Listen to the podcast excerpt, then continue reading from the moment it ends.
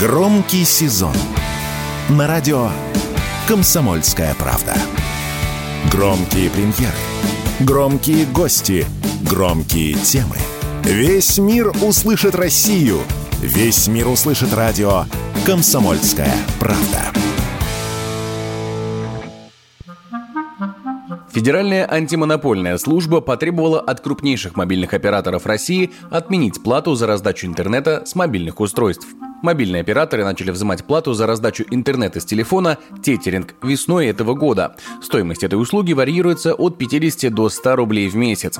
По словам представителей Большой Четверки, это вынужденная мера в связи с выросшей нагрузкой на сети. Часто тетеринг используют для того, чтобы подключить к интернету не один телефон, как задумано оператором, а несколько устройств, которые потребляют гораздо больше трафика – компьютеры, смарт-приставки и телевизоры. И это действительно может перегружать оборудование. Об этом радио «Комсомольская правда» рассказал шеф редактор интернет-портала мобильной телекоммуникации Леонтий Букштейн.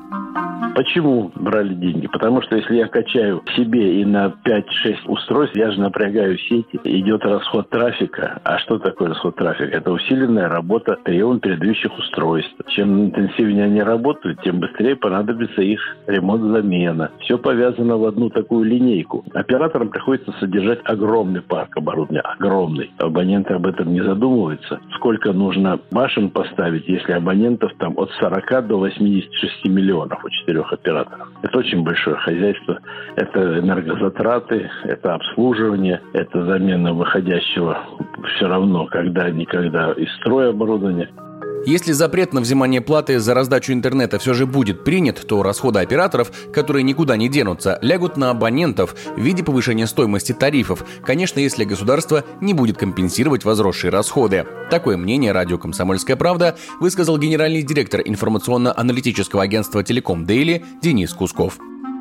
Количество проблем, которые присутствуют у операторов, оно достаточно большое ввиду ухода импортных и отсутствия российских решений. И говорить, что цены не будут расти, если операторы будут работать над сохранением качества, это невозможно. Импортное решение не будет в России, будет отечественное. Но отечественное обещаются в 2025 году, и по цене, скорее всего, они будут выше импортных, потому что комплектующие не отечественные. Вопрос в том, кто будет компенсировать это дело. Если это будет компенсировать государство, тогда, возможно, сказать, цены не будут будут напрямую расти для потребителей большими темпами. А если государство будет субсидировать не полностью, то цены будут расти больше, чем сейчас.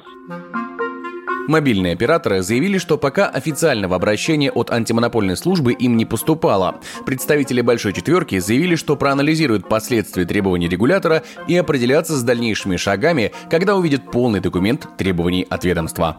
Егор Волгин, радио «Комсомольская правда».